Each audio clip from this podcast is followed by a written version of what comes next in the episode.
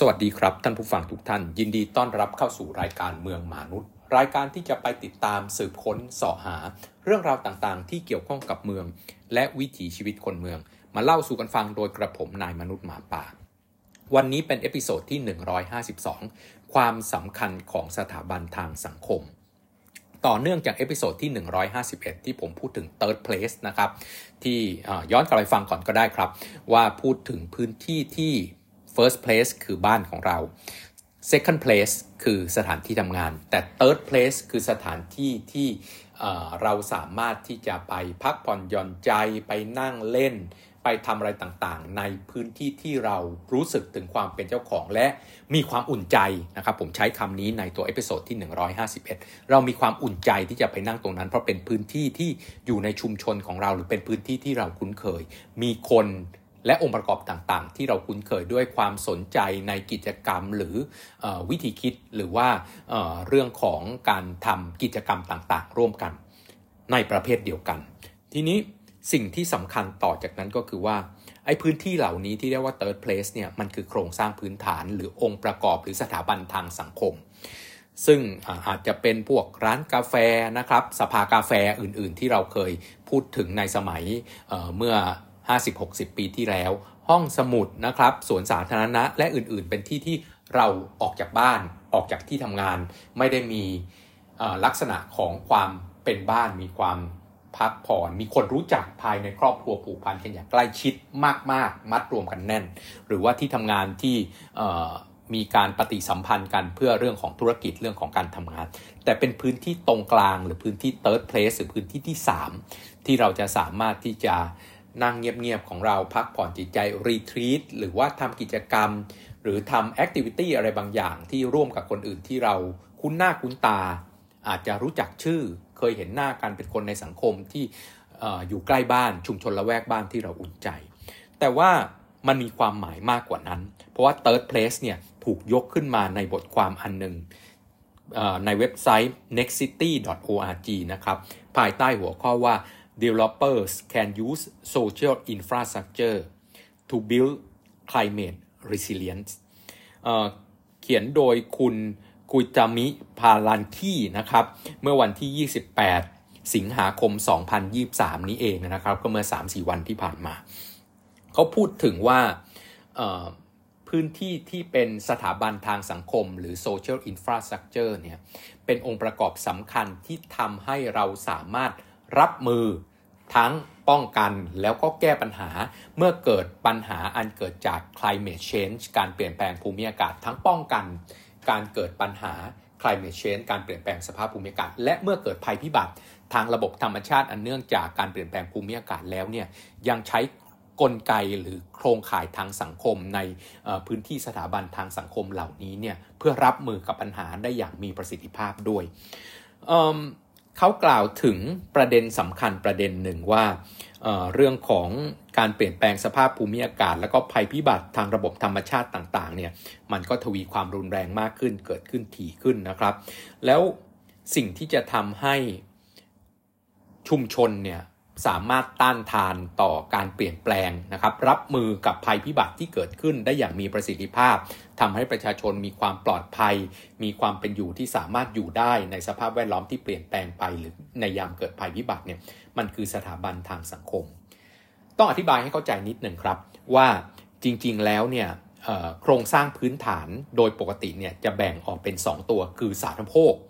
กับคำว่าสาธารณการ สาธารณโภคทุกคนก็คงจะเห็นภาพนะครับ ว่าเราอยู่เฉยๆมันวิ่งมาหาเรา มีความจำเป็นยิ่งยวด โดยปกติก็จะเดินมาบน เส้นทางคมนาคมขนส่ง เดินอยู่เหนือ ระดับเดียวกันกับถนนหรือใต้ดินก็คือข้างใต้ถนนนั่นแหละ ก็คือไฟฟ้าปะปลาระบบสื่อสารนะครับ ท่อระบายน้ำเสียท่อน้ำดี การจัดการขยะมูลฝอยและอื่นที่มาตามเส้นทางคมนาคมขนส่งวิ่งมาหาเรา เพราะว่ามันมีความจำเป็นต่อการใช้อย่างยิ่งยวดนะครับ แต่ว่าสาธารณการเนี่ยมันแบ่งออกเป็นสองข้าง เรื่องของตัวของสาธารณการที่ทำให้เรามีคุณภาพชีวิตที่ดีในเรื่องของการศึกษานะครับสถาบันการศึกษาในเรื่องของการรักษาพยาบาล คือสถาบันด้านระบบสาธารณสุข ในด้านการป้องกัน หรือบรรเทาเรื่องของอาชญากรรมต่างๆ ก็สถานีตำรวจป้องกันและบรรเทาสาธารณภัย ก็สถานีดับเพลิง หรือว่าสถานีในการรวบรวม หน่วยงานที่ป้องกันและบรรเทาสาธารณภัย แต่มันมีสถานการณ์ประเภทหนึ่งที่ถูกตีความว่าเป็นสถาบันทางสังคม ตัวอย่างเช่น ห้องสมุดนะครับที่คนสามารถไปร่วมกันได้ ศูนย์เยาวชนนะครับหรือว่าศูนย์ที่รวมของตัวของประชาชนนะครับ ซึ่งเป็นพื้นที่ที่คนทั่วไปเนี่ยสามารถที่จะมาใช้เพื่อทำกิจกรรมร่วมกับคนอื่นได้ โดยพื้นที่เหล่านี้ที่เป็นสถาบันทางสังคมเนี่ยมันก่อให้เกิดอันหนึ่งที่เรียกว่าการเชื่อมโยงทางสังคม หรือ social connection ซึ่งจะเชื่อมโยงประชาชนคนในชุมชนนะครับเข้าด้วยกันแล้วก็ทำให้สามารถที่จะรับมือนะครับฟื้นฟู หรือกระทั่งทำให้ป้องกันความเสียหายต่อชีวิตและทรัพย์สิน ในช่วงที่เกิดภัยพิบัติทางธรรมชาติได้เป็นอย่างดี โดยทั่วไปแล้วเนี่ยเรา สภาพทางระบบสังคมของเอเมืองที่เรามีอยู่ในยุคอดีตเนี่ยไอ social connection หรือว่าความเชื่อมโยงทางสังคม โครงข่ายทางสังคม ภายในชุมชนเนี่ยมีความเข้มแข็งอยู่แล้ว แต่ว่าสิ่งที่เปลี่ยนแปลงไปในช่วงเวลาที่ผ่านมาไอความเป็นชุมชนมันหายไป จากที่ผมเคยเล่าให้ฟังในตัวของ episode ต้นๆแล้วนะครับ ว่าเมื่อก่อนเราเคยอยู่กันเป็นชุมชนช่างฝีมือต่างๆนะแล้วเวลาที่ผ่านมาไอช่างฝีมือผู้ผลิต ช่างฝีมือต่างๆเนี่ยมันย้ายไปอยู่ในโรงงานอุตสาหกรรมมันได้มันไม่ได้ผูกติดกับชุมชน แล้วก็ถ่ายทอดการทางสายเลือดหรือภายในชุมชนเดียวกันมีความผูกพันกันในละแวกบ้านอีกต่อไปแล้ว มันไปอยู่ในโรงงานอุตสาหกรรมที่มีประสิทธิภาพมากกว่า มีความแม่นยำนะครับเชื่อถือได้มากกว่า คนเหล่านั้นที่เคยเป็นคน ทำงานอยู่ภายในชุมชนของตัวเองผูกพันกันในระบบ supply chain ของการผลิต แบบเดียวกันในชุมชนละแวกบ้านที่มีความผูกพันทางสังคมกันอย่างใกล้ชิด มันก็หายไปต่างคนต่างออกจากชุมชนของตัวเองไปทำงานที่กลางเมืองทำงานอยู่ในธนาคารทำงานอยู่ในศูนย์การค้าทำงานอยู่ในสำนักงานอื่นๆเนี่ยไอความเชื่อมโยงทางสังคมมันก็หายไปทุกคนเป็นคนของเมือง ไม่ได้เป็นคนของชุมชนอีกต่อไปแล้วนะครับ เพราะฉะนั้นไอสิ่งนี้เมื่อเกิด เหตุฉุกเฉินเกิดภัยพิบัติต่างๆ โดยเฉพาะยิ่งภัยทางระบบธรรมชาติที่ต้องการนะมนุษย์เราตั้งถิ่นฐานเพราะรวมตัวกันเพื่อควบคุมน้ำก็คือสภาพแวดล้อมตามระบบธรรมชาติ แต่เมื่อภัยธรรมชาติทำร้ายเรา กลับมามีผลกระทบทางด้านลบกับเรา เราก็ต้องรวมตัวกันเป็นชุมชน มนุษย์เริ่มต้นรวมกันเป็นชุมชน เพื่อควบคุมสภาพแวดล้อม ทางธรรมชาติให้เราปักหลักปักฐานมีคุณภาพชีวิตที่ดีได้ และในทางกลับกัน เมื่อระบบธรรมชาติกลับมาเล่นงานเรานะครับโดยภัยพิบัติต่างๆ เราไม่สามารถอยู่คนเดียวได้ แล้วจะสู้กับภัยธรรมชาติ ซึ่งเป็นสเกลที่ใหญ่กว่าเรามาก ๆ ต้องการแรงงานต้องการความเชื่อมโยงทางสังคมเพื่อมาช่วยเหลือกันต้องการคนหลากหลาย และมีจำนวนที่มากเนี่ยต้องรวมตัวกันทางสังคม แต่ว่าไอ้พื้นที่ที่จะรวมกันเนี่ยมันไม่มีแล้ว เมื่อก่อนเรารวมตัวกันเนาะภายในชุมชนนึกถึงหมู่บ้านไทยสมัยก่อนนะครับ วัดเป็นที่รวมของชุมชนเนาะเกิดภัยวิบัติก็ตีเกาะเคาะไม้ที่ตัวของสาราวัดลานวัดนี่แหละ แล้วคนก็มารวมกันนะเพื่อไล่จับขโมยบ้าง รวมตัวกันเพื่ออป้องกันจากฆ่าศึกศัตรูบ้าง รวมตัวกันเพื่อจัดการหรือรับมือกับภัยพิบัติทางระบบธรรมชาติบ้าง แต่ตัวนี้ไม่มีแล้ว เพราะฉะนั้นในบทความนี้เขาจึงบอกว่า ไอ้นักพัฒนาที่ดินพวกทำหมู่บ้านจัดสรรอาคารชุดอยู่อาศัยทั้งหลายเนี่ยมันต้องสร้างไอ้พื้นที่เหล่านี้ที่ให้ประชาชนแล้วก็คนอยู่ในชุมชนนั้น ซึ่งเป็นชุมชนรูปแบบใหม่นะครับหมู่บ้านจัดสรรต่างคนต่างมาต่างพ่อต่างแม่ อยู่ในคอนโดมิเนียม อาคารชุดพักอาศัย อาคารที่อยู่อาศัยรวม ต่างคนต่างมาต่างพ่อต่างแม่ไม่ได้เป็นคนในชุมชนเดียวกันต้องสร้างพื้นที่เหล่านี้เพื่อให้เขาเนี่ยมีพื้นที่ทางสังคมร่วมกัน แล้วจะนำมาซึ่ง social connection ความเชื่อมโยงทางสังคม เพื่อจะนะครับแน่นอนมีคุณภาพชีวิตที่ดี มีความรู้สึกเป็น third place นะครับ คนในชุมชนร่วมกันและอื่นๆ แต่เมื่อเกิดภัยพิบัติทางระบบธรรมชาติแล้ว ก็จะสามารถที่จะรับมือมันได้เป็นอย่างดีเขายกตัวอย่างครับว่าไอ้ power ของการมีความเชื่อมโยงทางสังคมเนี่ยมันเข้มแข็งมากนะเขายกตัวอย่างว่าตอนที่ heat wave เข้าที่เมืองชิคาโกเมื่อปี 1995 เนี่ย จากผลการศึกษาเนี่ยพบว่าไอชุมชนที่เป็นกลุ่มผู้มีรายได้น้อย กลุ่มคนด้อยโอกาสทั้งหลายนะเป็นแบบกลุ่มกลุ่ม minority group บ้างนะคนยากจนบ้าง คนที่เข้าเมืองมาผิดกฎหมายบ้าง แต่อยู่กันอย่างเป็นชุมชนนะครับปรากฏว่ามีอัตราการเสียชีวิตเนี่ยน้อยกว่าย่านที่ร่ำรวยที่สุดซะอีกทำไมถึง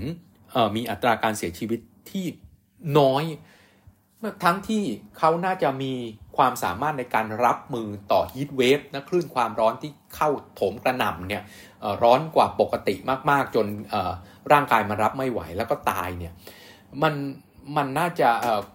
คนกลุ่มคนที่มีรายได้น้อยชุมชนกลุ่มของตัวของ minority group ที่ไม่มี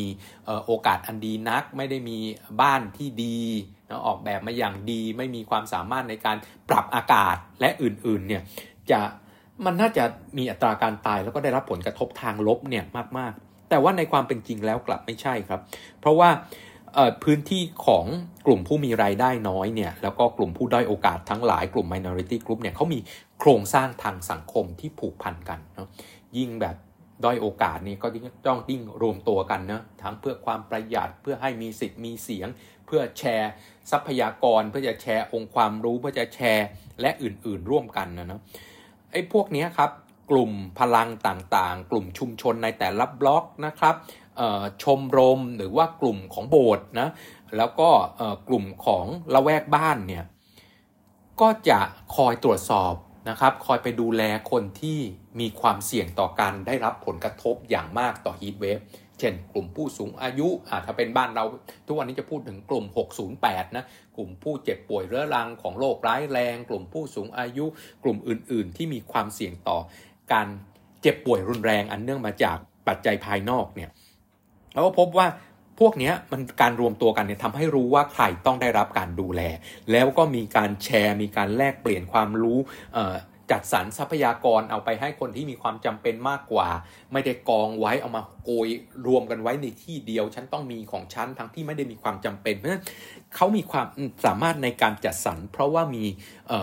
โครงสร้างพื้นฐานทางสังคม สถาบันทางสังคม และความเชื่อมโยงทางสังคมที่ดี เพราะฉะนั้นสิ่งที่เกิดขึ้นคือเขาก็สามารถที่จะจัดการทรัพยากร จัดการบริการ จัดการลำดับความสำคัญ แล้วก็ช่วยเหลือคนที่มีความเสี่ยงสูงในสถานการณ์ที่สภาพอากาศเลวร้ายอย่างรุนแรงได้ เพราะฉะนั้นสิ่งที่จะต้องทำก็คือว่าจะทำยังไงให้ไอองค์ประกอบเชิงกายภาพของชุมชนเนี่ยมันเอื้อมนวยต่อการสร้างเครือข่ายและโครงข่ายทางสังคมเหล่านี้ มันจะทำให้ประชาชนภายในชุมชนเนี่ยมีพื้นที่ที่จะปฏิสัมพันธ์ร่วมกันเชื่อมโยง ซึ่งกันและกันเขายกตัวอย่างอะไรบ้างครับ ส่วนสาธารณะนะครับพับบิพาร์คห้องสมุดของชุมชนเนาะสวนเล็กๆ ภายในชุมชนที่คนออกมานั่งเล่นเนาะไม่จำเป็นต้องเป็นสวนขนาดใหญ่มีสนามกีฬามาตรฐาน แต่เป็นที่ทำให้คนมาพบปะสังสรรค์กันได้ หรือว่าสิ่งที่เป็น third place ชัดเจน เช่น ร้านกาแฟนะครับ ร้านตัดผม ร้านทำผมของประเทศไทยเนี่ยมันคือศูนย์รวมข่าว เนาะเมื่อเมื่อก่อนสมัยก่อนผู้ชายนะครับแลกเปลี่ยนข่าวสารกันที่สภากาแฟ ส่วนผู้หญิงแลกเปลี่ยนข่าวสารเป็นที่ซุบซิบ แล้วก็แลกเปลี่ยนข่าวสารภายในชุมชนความเป็นไปภายในชุมชนกันที่ร้านทำผม ซึ่งก็เป็นแบบเดียวกันวัฒนธรรมเดียวกันทั่วทั่วโลกนะครับ เพราะฉะนั้นในบทความนี้เขาจึงบอกว่าพวกนักพัฒนาที่ดินเจ้าของโครงการหมู่บ้านจัดสรรคอนโดมิเนียมทั้งหลายเนี่ยจะต้องขับเคลื่อน ผลักดันในการสร้างพื้นที่สำหรับสถาบันทางสังคมเหล่านี้ขึ้นมา แล้วก็จริง ๆ แล้วของประเทศอเมริกาเนี่ยก็ผลักดันมานานแล้วนะครับ ไม่ว่าจะเป็นการวางผังแม่บทนะครับของหมู่บ้านจัดสรรผังแม่บทของชุมชนตามหลักของ New Urbanism หรือว่า Master Plan Community ชุมชนที่มีการวางผังมาอย่างดีมีแบ่งเป็นสวนสาธารณะพื้นที่ส่วนกลางร้านค้าร้านกาแฟและอื่นๆ ถูกวางไว้อย่างเหมาะสมเนี่ยถูกใส่พวกนี้ไปหมดครับ ในยุคก่อนเนี่ยไม่มีการวางโครงการแบบที่เป็นเรียกว่าโมโนแลนด์ยูสเป็นหมู่บ้านจัดสรรเพียงอย่างเดียว ไม่ได้มีร้านค้า ไม่ได้มีโบสถ์ไม่ได้มีโรงเรียน ตอนนี้ในการวางผังในยุคเก่าๆเนี่ยนะครับ ตั้งแต่ 1960 1980 เนี่ยเขาวางชุมชนอย่างครบถ้วนสมบูรณ์ แต่ตอนหลังๆเนี่ยก็กลายเป็นโมโนแลนด์ยูสหมู่บ้านจัดสรรเพียงอย่างเดียว มีแต่บ้านอยู่ทั้งหมด ไม่มีโครงสร้างพื้นฐานทางสังคมหรือวิ่งไปหาข้างนอกกันเอาเอง เพราะฉะนั้นสิ่งที่เขาพยายามสนับสนุนก็คือทำอย่างไรให้นักพัฒนาที่ดินของภาคเอกชนเนี่ยได้คำนึงถึงองค์ประกอบเหล่านี้นะครับที่จะทำให้มีองค์ประกอบเหล่านี้ ครบถ้วนสมบูรณ์สำหรับความเป็นชุมชน และในเวลาที่เกิดเหตุฉุกเฉินน้ำท่วมปี 54 เราก็จะเห็นสภาพของหลาย ๆ หมู่บ้านที่รวมตัวกันจัดการเครื่องสูบน้ำไปจัดการหรือรู้ว่ามี คนป่วยติดเตียงอยู่ตรงไหน เพื่อจะจัดการกันภายในชุมชนอย่างมีประสิทธิภาพ ดังนั้นตอนนี้นะครับนักพัฒนาที่ดินทั้งหลายของประเทศอเมริกาเนี่ยก็ถูกผลักดันทั้งโดยกลุ่ม NGO และในมลรัฐของบางรัฐให้มีเนาะจัดการให้มีความสามารถในการเข้าถึงสวนสาธารณะพื้นที่สีเขียวในระยะ1ส่วน4ไมล์จากบ้านทุกหลังนะครับเหมือนกับสวน 15 นาทีของเราอะครับ1ส่วน4ไมล์1ไมล์เท่ากับ 1.6 กิโลเมตร เพราะฉะนั้น1ส่วน4ไมล์ก็คือระยะ 400 เมตร ก็เท่ากับระยะเดินเท้าอย่างสบายของคนทุกเพศทุกวัยเนาะเราพูดถึงระยะเดินเท้าตามมาตรฐานของโลกที่ 400ถึง800 เมตร แต่ 400 เนี่ยไม่ว่าจะเป็นเด็กเล็กคนแก่นะครับ คนที่ร่างกายไม่แข็งแรงนักก็สามารถจะเข้าถึงได้ในด้วยความสามารถของร่างกายเขาโดยไม่มีข้อจำกัดใด ๆ มากนะหรือว่าการจะทำให้ บริเวณที่อยู่อาศัยเนี่ยอยู่ล้อมรอบกับศูนย์กลางของชุมชนที่ประกอบไปด้วยร้านค้าเล็ก ๆ ภายในชุมชนนะครับ โรงเรียนประจำชุมชนนะโรงเรียนเด็กเล็กนั่นแหละครับศูนย์บริการทางเรื่องระบบสาธารณสุข แล้วก็ศูนย์แห่งความบันเทิง หมายความว่าพวกพื้นที่ที่ให้คนมาร้องเพลงในพื้นที่สาธารณะเล่นดนตรีอะไรต่างๆได้นะครับ ตรงนี้เนี่ยมันคือองค์ประกอบสำคัญที่ทำให้นำมาสู่การมีความเชื่อมโยงทางสังคมหรือ social connection ที่ดีภายในชุมชนทั้งนั้นนะครับ เพราะฉะนั้นสิ่งที่เกิดขึ้นก็คือว่าการพัฒนาเหล่านี้เนี่ยมันทำให้ความเป็นชุมชนแข็งแรงขึ้นในหลาย ๆ ที่นะครับจะทำทั้ง สวนสาธารณะแล้วอีกส่วนหนึ่งก็คือ parkway คือทางเดินไปที่สวนนะครับ ไม่ได้เดินล้นล้นเดินร้อนๆ แต่เขาทำให้เป็น parkway ในการเชื่อมโยงพื้นที่สาธารณะ พื้นที่ที่เป็น third place เหล่านี้ทั้งหมดเข้าด้วยกัน แล้วก็กระจายไปทั่วทั้งชุมชน สิ่งที่จะเกิดขึ้นตัวนี้ก็คือว่าเอาง่ายๆว่าถ้าคุณไปอยู่ในชุมชนแบบนี้ แล้วก็มีพื้นที่แบบนี้คุณเป็นคนใหม่เข้าไปในชุมชนเนี่ยถามว่าคุณจะรู้จักเพื่อนบ้านในชุมชนของคุณได้ยังไง นอกจากบ้านอยู่ข้างๆ คุณสองข้างซ้ายขวา แค่นั้นถ้าคุณไม่มีพื้นที่ที่ให้คุณออกจากบ้านมา แล้วไปพบกับเพื่อนบ้านคนอื่นภายในชุมชนที่บ้านไม่อยู่ติดกับคุณ ในพื้นที่ส่วนกลางของชุมชนหรือหมู่บ้าน คุณคงไม่ไปไล่เคาะประตูทุกบ้านแนะนำตัวว่าฉันมาใหม่นะ มารู้จักฉันเถอะไปจงใจไปทำการรู้จัก แต่มันต้องการพื้นที่เหล่านี้แหละครับ ที่สามารถมาทำความรู้จักโดยการเดินผ่านเห็นจูงหมามา แล้วคุยกันเรื่องหมาจูงเด็กมาแล้วมาเล่นกับลูก เป็นพื้นที่ที่วันหนึ่งอาจจะวันแรกอาจจะแค่สวนเดินสวนกันเฉยๆวันที่สองเริ่มยิ้มให้กัน เพราะว่าเริ่มคุ้นหน้ากันวันแรกยังไม่รู้จักกันเลยเนาะเดินสวนกันเฉยๆวันที่สองเริ่มยิ้มให้กันวันที่สามเริ่มทักทายวันต่อมา เริ่มคุยกันเริ่มแนะนำตัวกัน มันมีพื้นที่เหล่านี้ครับแล้วไอ การเชื่อมโยงการผูกพันซึ่งกันและกันตรงนี้มันทำให้เกิดความเข้มแข็งของชุมชน ทั้งในเวลาปกติและในยามฉุกเฉินโดยอัตโนมัติ เพราะฉะนั้นสิ่งที่จะต้องขับเคลื่อนให้เกิดขึ้นตรงนี้นอกจากมีไอไอพื้นที่เหล่านี้ที่ที่มีอยู่แล้วเนี่ยนะครับ ในเวลาปกติเนี่ยมันทำให้ชุมชนมีชีวิตชีวา มีความมี ความสัมพันธ์อันดีที่มีต่อกันมีโอกาสในการเชื่อมโยง ซึ่งกันและการทำกิจกรรมร่วมกันในพื้นที่ที่ไม่ไปอยู่ใน p r i v a t คือบ้านแต่ละคนเนาะอยู่ในบ้านทุกคนก็มีความเป็นส่วนตัว มีความเป็นตัวตนของตัวเอง อยากจะแก้ผ้าเดินในบ้านก็ต้องสามารถทำได้ แต่ถ้าอยากจะพบปะคนอื่น ก็คงไม่ได้มาพบกันข้างในบ้านเนาะแล้วก็มีพื้นที่ที่ให้เขาพบปะทำมีกิจกรรมทางสังคมร่วมกัน เพราะฉะนั้นสิ่งที่จะต้องทำตัวนี้ก็คือว่ามันเพิ่มคุณค่าให้กับชุมชน เพิ่มคุณค่าให้กับคนในชุมชน แล้วก็ทำให้ไอความเข้มแข็งตัวนี้ทำให้มูลค่า ทางเศรษฐกิจ มูลค่าของที่ดินภายในชุมชน เพิ่มขึ้นโดยอัตโนมัติ เพราะฉะนั้นทั้งพื้นที่สีเขียว สวนสาธารณะ พลาซ่า courtyard นะในมุมหนึ่งเนาะพื้นที่ที่เป็นดินพื้นที่ที่เป็นต้นไม้เนี่ยสามารถลดอุณหภูมิทำให้เกิดความเย็นนะครับขึ้นในพื้นที่เจอ heat wave พื้นที่เหล่านี้ก็ยังช่วยปล่อยความเย็นออกมาดูดซับความร้อน ที่ทำให้มีความเย็นในวันที่ร้อนนะครับสวนสาธารณะและพื้นที่โล่งว่าง ริมชายริมริมแม่น้ำริมตัวของทะเลสาบภายในชุมชน ก็จะทำให้ชุมชนเนี่ยมีความเย็นมากขึ้น แล้วก็พื้นที่ที่เป็นพื้นที่สาธารณะแบบที่มีตัวของหลังคาคลุม ก็จะทำให้เป็นพื้นที่ที่หลบร่มนะครับในยามออกมานอกพื้นที่ แล้วก็ยังมีพื้นที่อื่น ๆ ที่เอามาใช้สำหรับป้องกันภัยพิบัติต่างๆ เป็นพื้นที่ซึมน้ำนะครับที่ช่วยลดการเกิดน้ำท่วมลดค่ารันรันออฟอันเกิดจากฝนตกหนัก เป็นพื้นที่ซึมน้ำซับน้ำต่างๆ ได้เป็นอย่างดี เพราะฉะนั้นสิ่งที่โครงการพัฒนาที่ดินจะประสบความสำเร็จเนี่ยในเบื้องต้นเนี่ยมันจะจะประประสบความสำเร็จที่ทำเลประสบความสำเร็จที่ราคาประสบความสำเร็จที่รูปร่างหน้าตาของบ้าน แต่ในอนาคตหลังจากขายเสร็จแล้วเนี่ยชุมชนจะประสบความสำเร็จเนี่ยมันไม่ได้อยู่ที่ตรงนั้น แล้วไม่ได้อยู่ที่รูปร่างหน้าต่อของภาพราคาที่แต่ว่าจะเป็นชุมชนคุณภาพดี เพราะมีความเชื่อมโยงทางสังคมซึ่งกันและกัน ซึ่งประเด็นเหล่านี้เนี่ยมันจะเป็นประเด็นสำคัญที่จะถูกขับเคลื่อนและพัฒนาต่อไปในอนาคตสำหรับ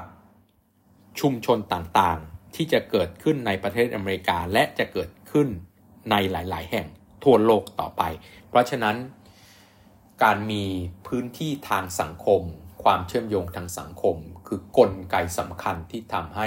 ชุมชนมีคุณภาพดีทั้งในเวลาปกติ และในเวลาคริสิสหรือเกิดภัยพิบัติ วันนี้ก็ต้องลาไปแค่นี้กับเมืองมนุษย์ และกระผมนายมนุษย์หมาป่า แล้วพบใหม่ใน episode ต่อๆไป สวัสดีครับ